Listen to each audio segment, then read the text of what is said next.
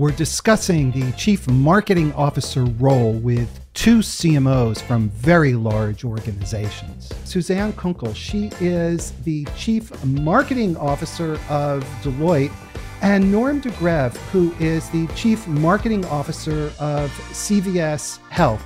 Welcome, both of you. Suzanne, please tell us about uh, your role as CMO of Deloitte and tell us about Deloitte we're the largest professional services organization in the U.S. Um, but a little bit about what Deloitte means, so that it'll you'll sort of see the way it might color some of my answers to the questions. I'm obviously a B2B CMO.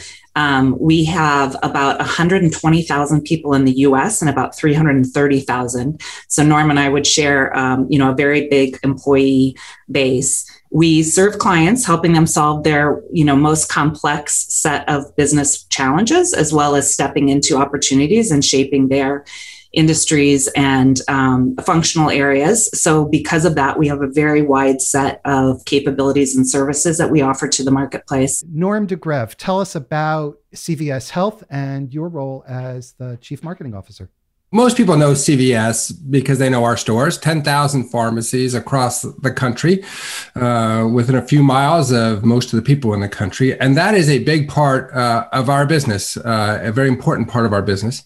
It is also less than half of our business. Uh, and what many people don't know is that we play in a lot of areas of the, the healthcare space. So, for example, we own Aetna, the insurance company.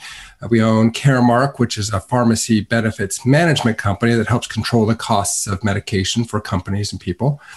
Uh, and we own a few other companies, and uh, it's actually taken us to become the the largest healthcare company in the U.S. And uh, just last week, uh, Fortune said we were the number four company on the Fortune 500. We're blending technology and, and human interaction in order to make healthcare easier for people. And so my job as a CMO is to be that voice of the consumer and to make sure that we're building the products and services that consumers want to engage in so that they become healthier, better for them, better for us, of course. Uh, and then make sure that they're aware of those services so that they go to those services uh, first. And so it's uh, that's what I do every day. Suzanne, the CMO role has been changing. Its pieces of it have been almost kind of overlapping with the chief information officer, and we have chief digital officers. So, really, today, 2021, how, how do you define the scope of the CMO role? The modern CMO basically has four facets to their job. Um, the first is uh, certainly growth driver, and that's changed pretty dramatically over a period of time. We've talked about a lot about that um, with the CMO set of responsibilities, but that is, you know, absolutely a thousand percent true today. Um, we definitely think that a part of the CMO role is um, as an innovation catalyst um, and specifically about digital. You know norm talked about how dramatically technology is changing all of our businesses um, and it certainly has changed the face of what we do as marketers. Um, obviously brand storyteller and bringing creative to light and, and being the face of the organization both internally and externally is a big part of the cmo role um, and last but not least is the capability builder, right? Making sure that we're doing the things that we can do um, with uh, the CFO watching to get the highest return on the investments we make in marketing. Norm, I'm sure that you have some thoughts as well on this this this the scope of the role today. I probably anchor a little bit more on the first one, which is uh, to to create customer driven growth though I think every element you said there is exactly exactly right. I, you know, most companies uh, go through, and kind of my my view, you know, a few different stages. You know, you, you start by uh, finding an unmet need in the marketplace. You create a product or service to to meet it. It's quite an entrepreneurial sort of idea. Then they go to the next stage of of they say they have these customer relationships, and what else can they sell to them? And so now you've got um, uh, kind of a, a, a marketing mindset, an innovation mindset there as well. And then many companies are really in this third stage, which is how do you drive operational profits out the company that you've built and the relationships that you have. And if I look at that curve, you know, in each stage, marketing plays a really important role. Certainly at the beginning, that's that is what marketing does. We find an unmet need in the marketplace and we help create a product or service to meet it. In the second stage, we're really helping to figure out what else could we do to help those customers. But really importantly, in these big companies that are um, really focused on operational efficiencies with an, with an analytic mindset. Very important, lots of value in this area. The marketer's job is to make sure that the company is also creating these products and services to meet unmet needs in the marketplace so that it can drive the next iteration of growth. So, like said, I like the way you said it because I think that's a bit of customer driven growth and a bit of innovation and a bit of capabilities as well. And you had one other one in there, I forgot it, but I, I like them all. I thought that was right. But we, it can feel a little different uh, sometimes sitting at the executive table because many people in that executive table are driving the operations and the finances and what's happening. And the marketer's job is to be a bit of that outside perspective to say, where, where do we have to go and why should we go there and make sure that the company's focused on their on their customers. The thing I would add, Michael, in response to your question is the CMO in the C suite is, in my opinion, an important voice and the thing that you need to do to land that the best is to make sure that you're at the highest intersection point between not forgetting that you do have unique superpowers and that is the reason why you're in the C suite, but also knowing that it is the set of capabilities that, as a general rule, most of the executives are least comfortable with. So you really have to be able to land your message in a way that can be heard from the various viewpoints. And I think that's something that um, you know CMOs are trying to very actively, you know, bridge that gap with respect to language and metrics, and um, you know, being able to, um, you know, kind of talk about the impact they're having through the eyes of the business. That point is really, really important, and um, like I found, so for example, I started part of my career in management consulting, and I lean on that skill set an awful lot in the C suite because it enables me to speak the language that the other executives are speaking and to connect with them. Now, what's also important is to is for me to realize the importance of creativity and bring and bring that forth. But if you just go in and talk about creativity, they're not exactly sure what to do with you. And at the same time, there's somebody sitting next to you who has uh, a bunch of ideas with exact profit dollars that can be driven. And so you have to do both. Now, what I also see happening is to your point, so then the marketer wants to speak the business language. And where is that taking us? That, that's taken us to, I want to talk about ROI. ROI is an efficiency metric, it is not a business outcome.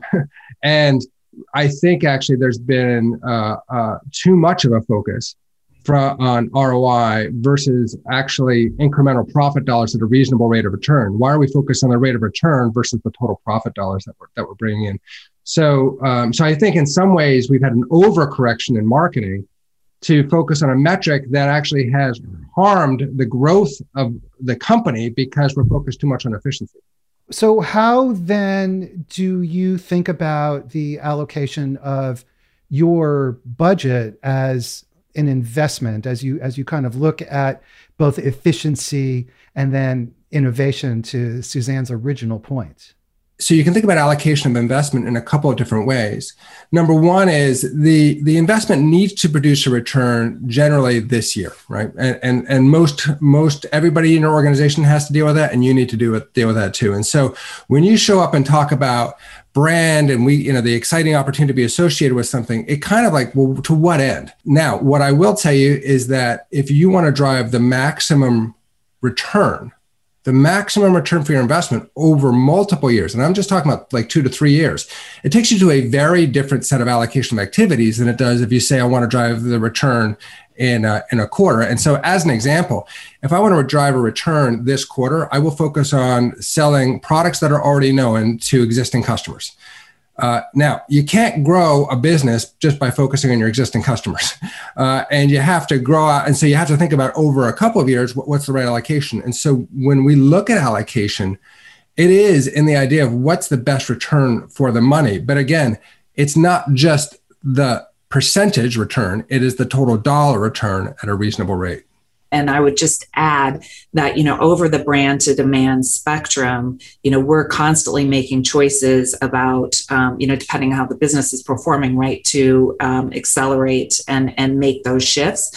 I think the one thing that has changed pretty dramatically and that I've, you know, learned um, very specifically in my role is that that is a great place to tie in with the other executives is to make that very explicit and known um, and, you know, kind of collectively agree that that's what we need at this moment in time. Um, and that allows for two things, right? It allows for that collaboration with the business. Um, and it also allows for, you know, we as marketers to then go do the things that we do particularly and uniquely well. We have an interesting question from Twitter from Arsalan Khan, who's a regular listener and always asks great questions. So thank you for that, Arsalan. And he says, How do CMOs define innovation? And is the definition different from what IT and the CIO might think innovation to be? I think that there are sort of two things that we think about with respect to innovation.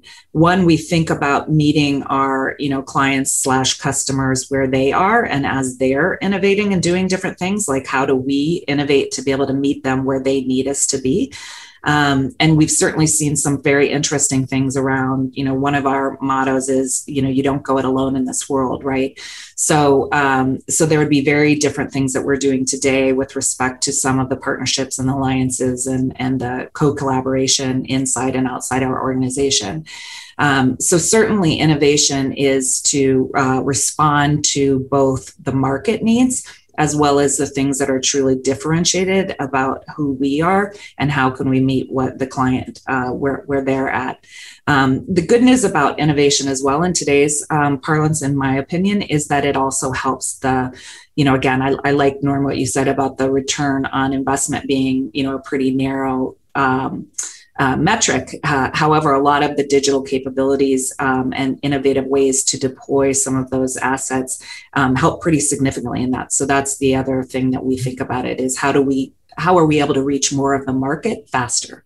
Sometimes people can think of innovation as uh, a new way of doing things and um, or um, an exciting new thing, whatever that might be. I think the marketers think about it first and foremost through um, a better way to solve customer needs. And um, I think it's actually quite easy for big companies to um, to skip that part. To, to, to say, here's a thing that I want to do because if we can do it, uh, we make a lot of money. And it's like, okay, well, that's great, but do customers want it? uh, and, you know, and so I think marketers are more likely to think about it customer in versus what we have out.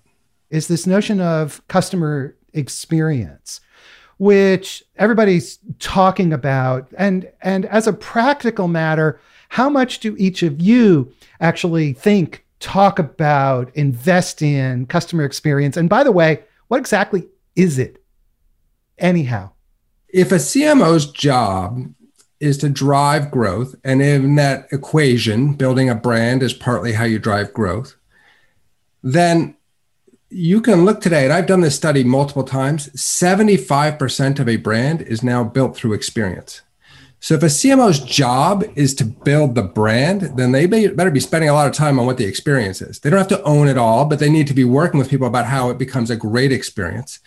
And you know, I think so. What is an experience? And it, it is very different depending upon the industries. In the service business, it's pretty easy. What's the experience? In a product business, it's the usage of the product but it but they can get very different. Like um, well, anyway, they're just there's different ways to come at it. But I, I do think that you've got a, a digitally enabled consumer, low friction of information uh, flying around, and if the experience is great, terrific, and if it's bad, then then there's no marketing that's going to cover that up. I love what you said earlier as well is about, um, you know, the, the way I think about customer experience is two things. One is as a CMO, I can see things that others struggle to see in the business. Um, I can also listen differently. Um, and so, really making sure that I contribute those things back to the business um, in a unique way is um, a key part of my role. But to your question about can it be owned by marketing, I think it can be led by marketing. But um, you know, I always I always say uh, both in my personal life and my professional life, I say you know, life is lived in the small moments every day. And because of that, the experience has to be thought about and contemplated through the roles of every part of the organization and the talent experience. Otherwise, you can't ever land a authentic, repeatable um, customer experience that really engenders loyalty with customers. That's such an interesting point. Uh, authentic and repeatable customer experiences that engender loyalty. And I suspect how you each do that is very, very different because your businesses are so different. So, how do you create repeatable experiences that are authentic, that engender loyalty? Yes, I'm actually interested on the uh, like from a Deloitte standpoint. It's it's complex. You've got so many people. By the way, I'm sure they all believe they're super smart and have a great way of doing things. And so, how do you do that? Yeah, it's it's interesting. I always, when I'm sitting on panels with B2C um, CMOs, I always say, imagine a world in which your products walked and talked. So you're right, Norm, that it is harder.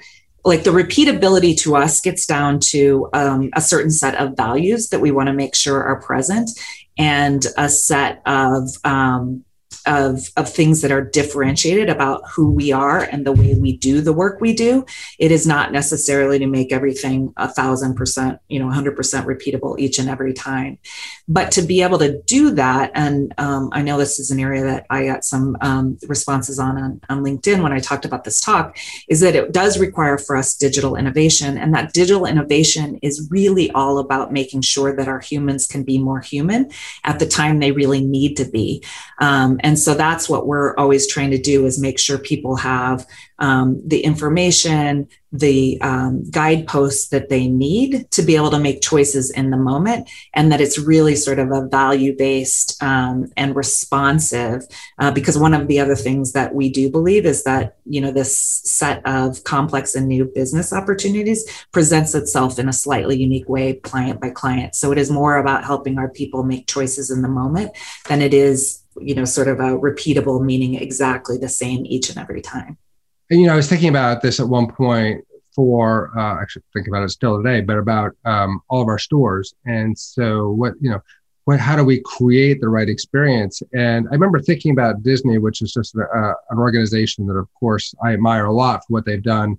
It still continues to be an excellent organization the challenge that I noticed between my organization and Disney was that they have, you know, in the U.S. two locations and I have ten thousand, and so it's just it's just really hard to get a culture through. Like you could see it in two locations, how you do the onboarding, how you manage people every day, and what's really in a similar way to what you're saying made a difference for us is the idea of uh, purpose, and we can have a long talk about that, but um, when you create a culture on uh, similar to your values in a way that, of what you what you expect, what you believe, and how you want people to behave, uh, then that's the best you can do. And I I think that actually in a rapidly changing world, that idea creates more unification and delivery of your brand than actually being prescriptive of exactly what to say and do in a moment.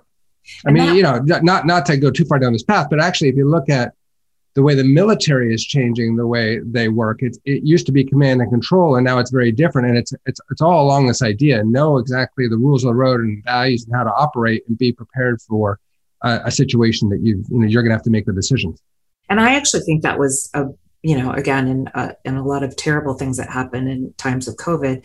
I think that muscle really got you know. Um, strengthened because you know norm you would have seen this in spades right?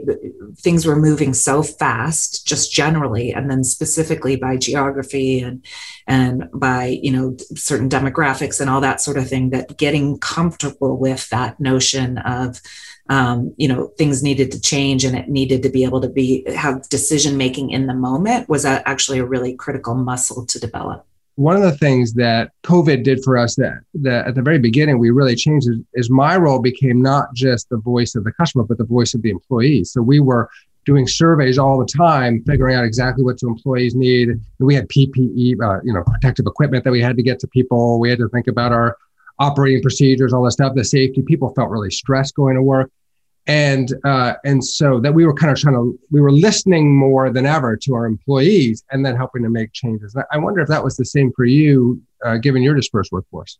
Yeah it was absolutely the case. And we had to really radically change the way we communicated internally and externally. Um, and one of the things I was most proud of our executive team was that they were really clear from the very beginning about, um, you know, I, I think that the natural um, tendency is for leaders to speak with authority and conviction. And what our executives did was they spoke with conviction, but they said, we only know what we know today. So we're going to make it as clear as possible possible, as simple as possible, but do what you need to do and let us know how it reacts. Um, so, Norm, we absolutely did a lot to really listen to our clients and our people. You mentioned the term purpose. I think Norm brought this term up earlier. And it seems evident to me as I hear you both talk that purpose and culture underlie a lot of how you you both think about the world. But this term purpose and purpose driven has become a buzzword where it sounds really good, but it can be very vapid and devoid of meaning.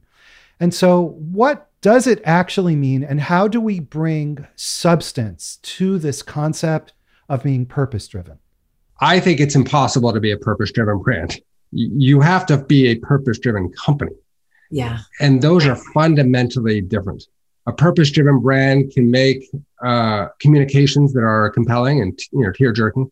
They can maybe do CSR activities, which are also good things to do, but that doesn't make you a purpose driven company. And to be a purpose driven company, you need to meaningfully demonstrate your commitment to that purpose in a way that your customers care about and that your employees care about. Uh, and there's a long history about CVS. We don't have to go into that right here about the, the, the moves we've taken. But I, I think that the, the real reason to do it is to drive engagement for your employees, actually.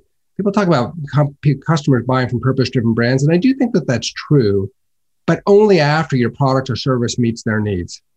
Uh, and so once they meet their needs, then yeah, they might make a choice to buy you.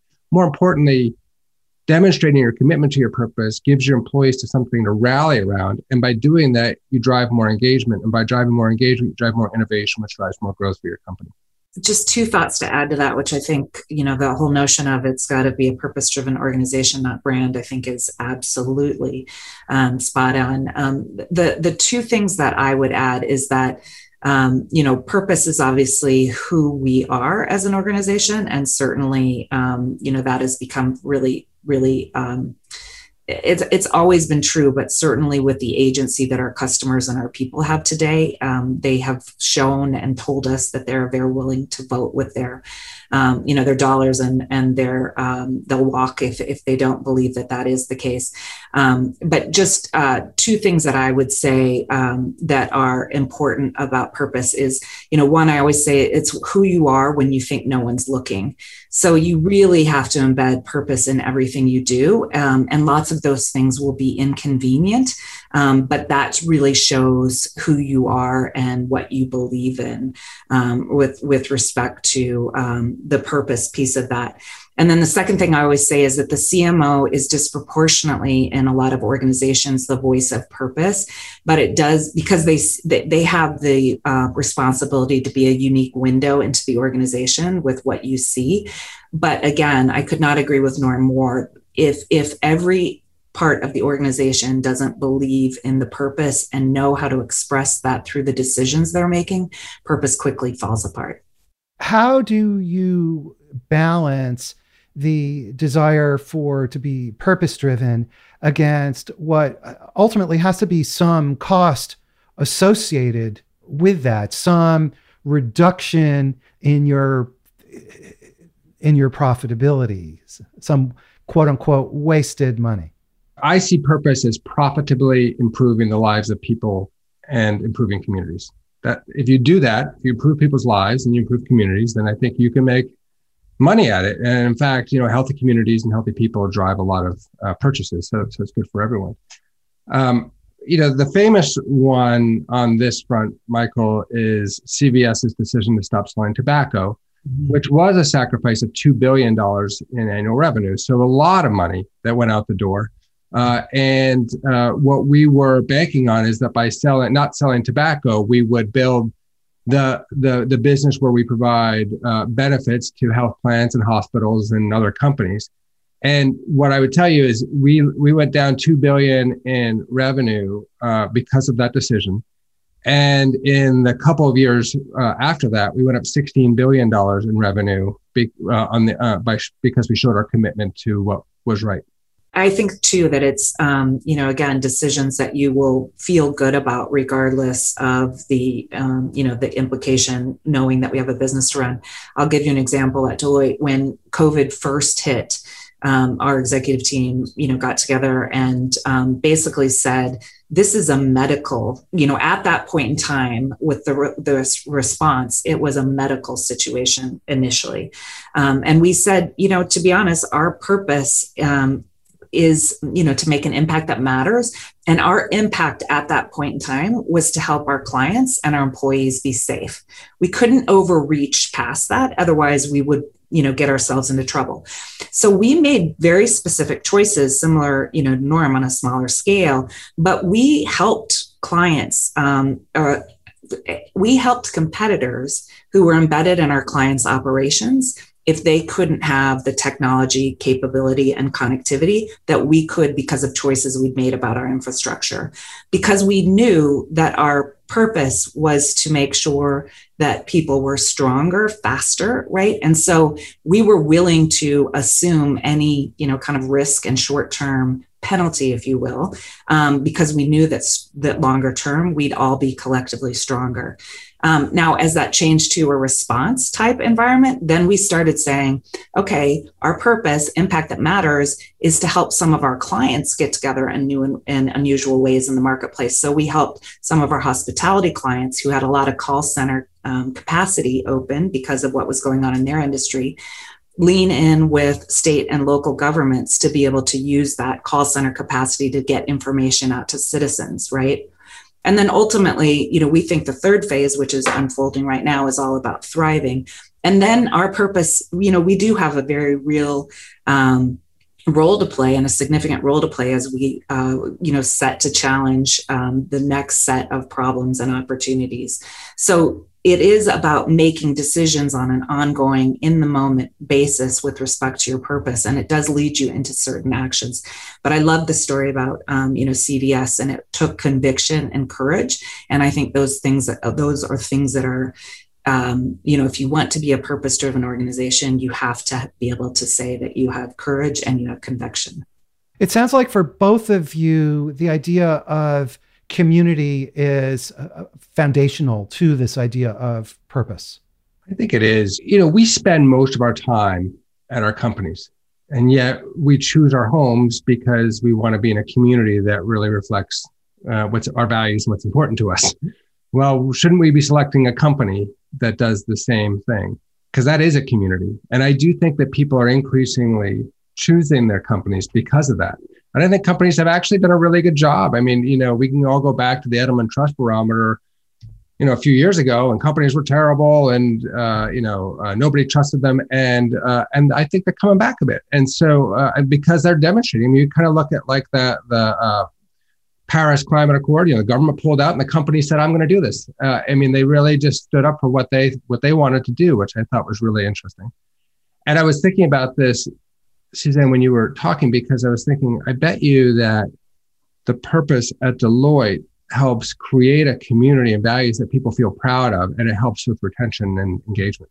Absolutely. We did um, our 2021 marketing trends report, which we do, you know, every year. And that came out very loudly and clearly is that, you know, people trust is so paramount for people today. And they're just willing um, to vote either positively or negatively in that environment with both the companies that they choose to work you know work for and um, customers are more than willing to reward or penalize companies that they don't believe reflect the values that they want to see in the world yeah, and the interesting thing about the values at companies, you know, because you know, take take our two companies, they're so large, and because we not only have to recruit from a huge, you know, uh, population, but we also have to serve huge populations.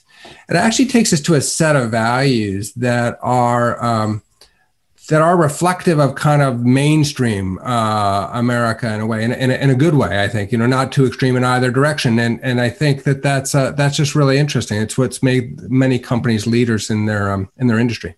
We have a, a really interesting question from Twitter from Elizabeth Shaw, who says, "How can marketing and the CMO be a catalyst for change in the company, not just for uh, defining products and services, but actually helping drive change in the organization. I went down a project a few years ago and I completely underestimated what cha- how important change management was. I didn't I didn't even underestimate it. I undervalued it. I was like, we're just going to get it done. Uh, and uh, lucky for me, I was working with um, some people who were really helpful at helping me understand what was needed. And so think about what is really required for change management. Listening, why you know what what's going on? How do you feel about this? What would be important to you? How can we make it better for you? And then communications again and again and again why are we doing this? Uh, where are we headed? How what progress have we made made? And you know you simply can't over communicate in change management. And i just think that that's actually core to what the skill set is of marketing. And we can communicate in a way that sometimes is more emotionally resonant, which what we know, which we know drives memorability, uh, and so that's helpful. I, I think that they're very closely connected. Yeah, and I think it's why digital and analytics slash insight have become such a big part of the CMO role is that we can listen and engage differently and um, you know complementary ways to what the rest of the business does. So part of the role of the CMO is making sure, and Norm mentioned it earlier, um, in our conversation, right, it is really bringing this outside in. Um, and I do think, again, in COVID, many of us learned how to listen to our people very significantly as well. And so those are things that we want to make sure we do on an ongoing basis. Suzanne raises something of a paradox for me because she was just describing the the power of listening through digital but is there also a concern that digital creates a disconnect and a gap with the real people? Because you're taking the tracks the analytics and the data but what about interactions with people well, the thing I always say about um, digital is if you do it the right way, it actually makes sure that your people have the time and the space and the tools to do what they do best, which is to be human right? So it's not about stripping the humanity out of your operations or your storytelling or whatever the case might be, right? It is all about making sure that when you're physically present with someone, with the customer, that you have all of the necessary tools, insight, information to be able to be very, very responsive in a very human way, um, to have all of, of the empathetic response that you can. I love that. You know, a good example for this is our pharmacists in our stores, uh, we're deploying uh, digital for consumers to order their prescriptions online. Uh, we're you know home delivery. We're deploying tools and technology for the in the pharmacies, and it's all so that we can free up the pharmacists so that they can have conversations with the most vulnerable patients, and and, and because we know that that can have a lot of impact. So I, I think it's a great example. Suzanne alluded to this earlier which is work is changing and life is changing. And so, where do you see the world going over the next, you know, pick a time, six months, year? And what are the impacts on your business and how you think about the CMO role and what your activities and investments will be? We're doing a lot of work um, and thinking right now about um, what we're calling um, reimagining the experience right? And and what we're saying is that in a world in which you have choice between what is done digitally virtually or physically how do we help people make those right choices and you know it's interesting because covid obviously was a very very hard time and had um, you know disproportionate impact on various geographies and populations. And that will be true for the next you know we believe it will be true in some way shape or form for, for probably at least the next two years. So making those choices is an interesting you know kind of balance. Um, and i would say that what you know some of the things that we're trying to experiment with one of the things that was wildly positive about a 100% virtual environment was the impact on our people and their personal lives. So, the ability to be home more and to be present. Um, and also the inclusivity of a virtual world, right? All of a sudden, you could have many more people that weren't constrained by geography or, you know, access or availability participate in things. Um, you know we have all kinds of conversations that people could drop in and out of in a much more significant way than they could um, in a physical world. So how do you make sure that you pull the thread on making sure that those advantages continue but balanced with the fact that as humans, one of the things that we do exceptionally well are really build deep, trusted relationships. So that's the way we're thinking about it, Michael, is what absolutely needs to be done to unlock kind of that human potential and that trust very specifically in a physical world. But how do you make sure that you some of the things that we're very positive about being entirely virtual persists on an ongoing basis? Norm, I have to imagine that for you, the change in the world is the, the, your reactions will be very different from Suzanne's in terms of the the activities because your businesses are so different. Somewhat, but I I do love that example, Suzanne, about the meetings. I mean, you know, remember uh, there used to be. Uh, you know, how many people do we really need in this meeting? Is that too many people? There used to be a lot of thinking about that. Uh, you know, why are the meetings always so big? I mean, you know, with Zoom where nobody talks about it at all. It's like, who cares if there's extra windows on? You know, it's fine for people to hear about this stuff. We're just going to have a conversation. And it's really true. It's made a huge difference. And it's really helpful for those people to hear the conversation live, which I think creates less telephone tag, you know, of mm-hmm. actually what, what the decision was. So I think that's a really good example. I, I think very much, very similarly, you know, I, it, COVID helped us to realize the power of the human connection Mm-hmm. You know, as we didn't see our grandparents, as we didn't see our friends, and we became really, really aware of how much we valued that. It also made us aware of how digital can make our lives so easy. uh, and, uh, you know, we kept ordering stuff online and, you know, uh, and so everybody started going more digital. And so what I think we're going to see going forward is that combination of uh, that realizes the power of the human connection and the convenience of digital. And you can see it, uh, I think, in the in the workplace as people go back to work. Everybody's working on what's the hybrid model that makes the most sense. Nobody knows the exact answer. We'll evolve our way through here, but uh, but that even that model to, to your your point, Stan, like it's just going to be less stressful because I can actually be home sometimes for my kids' teachers meeting and the kids practice tonight and I can be at work and I don't feel like I'm missing a beat either way. So I think that's really, really good. And by the way, better for the uh, climate. Uh, the um, then you think about health and what's really happening with health. I mean, we saw a rise in telehealth. People, there was this kind of like fringe thing called telehealth that all of a sudden people thought, well, maybe it's okay to use. It seems like a little bit more mainstream, and that's really going to grow. Uh, but I also think people really want the in-person meeting with their healthcare practi- practitioner because a human being that cares about you is a very powerful thing. And so I, we're going to see this combination go forward. It wasn't just about the acceleration in digital, which we've all talked about. It was actually about the acceleration in digital and the power of the human connection that we all realized. So Arsalan Khan comes back and he says CMOs alone can't change the organization.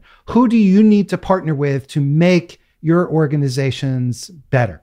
So the simple answer is yes. And I would say every member of the C suite, but you have to have stronger collaboration, in my opinion, with the uh, BU presidents. Um, and that is a really um, important relationship. What is an experience platform? And to what degree will experience versus ad platforms be part of the CMO strategy? Okay, so now we're really drilling, drilling, drilling into the weeds here. Experience platform is typically thought of in the digital space as a place that creates the experiences for whatever that company wants to deliver, either uh, you know service order prescriptions or it can be engagement of sort, some sort. And generally, it's a technology platform that can customize some content based on what it knows about uh, people. Uh, the uh, the CMO uh, uh, needs to have a big role in the evolution of that experience platform to really deliver for consumers. But I think the CMOs, most CMOs should also realize that there's a skill set required that isn't in their organization and isn't in necessarily the technology organization either. That there are hybrid people called digital people that that understand how to deploy technology that creates great experiences. Norm, the thing I would add onto that, which which was fabulous, is is that the then that re, that gives you a lot of insight. It's a you know I call it digitally listening Yeah. to what because you can see customers directly interact and what they want and what they find useful and what they you know don't necessarily want. Um, and again, not not I'm not veering into the directly attributed to a specific individual, but generally um, with respect to audiences. And the CMO does have a responsibility to make sure the rest of the business understands um, that feedback. We didn't talk about metrics. How do you evaluate the success of a CMO? I, I'm going to give you three. Uh, growth of the company driven by marketing, uh, team and capabilities and skills, and have you left the company better off than it was before you got there? I love that. The only one I would add is engagement and loyalty. And along those same lines, why is there so much turnover among CMOs? Stat, I was looking at some stats, and there's pretty high turnover in the CMO role. An evolution in skill sets required to be CMOs and uh, CEOs not always knowing that there are, you know, there are multiple types of CMOs. Suzanne and I are two different breeds of the same same thing, and CEOs don't always know that or what they're looking for. So I think getting some good advice when they're looking to hire a CMO would be helpful.